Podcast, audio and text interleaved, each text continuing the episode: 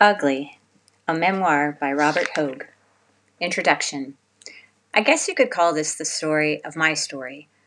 The proper This is Robert's Big, Exciting Life of Ugliness story starts just a couple of pages beyond this, but I wanted to write an introduction for this special edition of Ugly to tell you some of the reasons why I wrote the book. If you rather skip ahead and read about my actual life first, that's fine. This will be here when you finish. I'll wait. When I was growing up, I had no idea that I would ever have a story worth telling, let alone one people might want to read or listen to. First of all, there was just too much life to be living, making new friends, fighting with my brothers and sisters, wondering if I ever made it make it onto the football team, and getting into mischief. Beneath those parts of my childhood, though, the ugly little pieces of my story were falling into place. Eventually, my life became my story, and I decided there were more reasons to write ugly than to leave it unwritten. The first reason was the simplest. I love telling stories. Storytelling is the crazy glue that holds us all together. Stories can soar and sing and surprise, and sometimes when we share our own stories, they do all three at once. My story certainly had a surprising start. I was born with a massive tumor in the middle of my face and two deformed legs. My parents weren't initially sure what to do with me, and my doctor didn't even know if I'd live very long.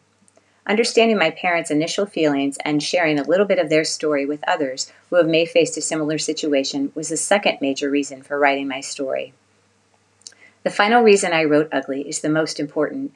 I wanted to talk to you, readers, about what it means to grow up looking and feeling different.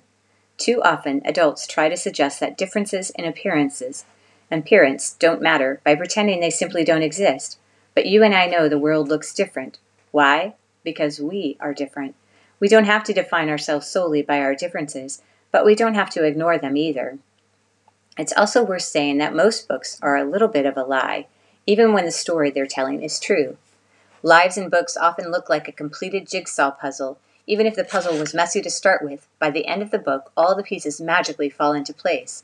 Like puzzle pieces, lives in books have some sharp corners, some curvy parts, and some straight edges. One piece clicks into another, and the picture they make becomes clear and complete. When you're in the middle of actually living your life, however, there's no picture of what it should look like at the end to guide your choices. Few people know what the big picture of their life is going to look like while they're living it. I certainly didn't when I was growing up. I questioned a lot of my choices and often wondered if I had done the right thing. The answers only seem obvious when you get to the end of the book, when you turn the last page and the puzzle suddenly looks complete. Life is not a book, though.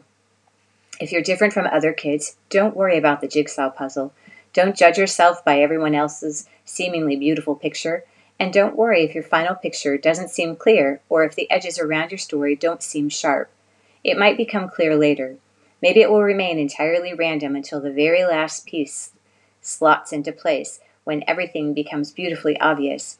Or maybe the puzzle pieces won't ever seem to entirely fit together at all. All of that's okay.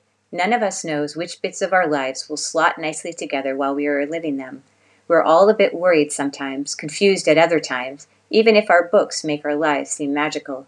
The solution is simple be unafraid of living. The puzzle pieces will take care of themselves.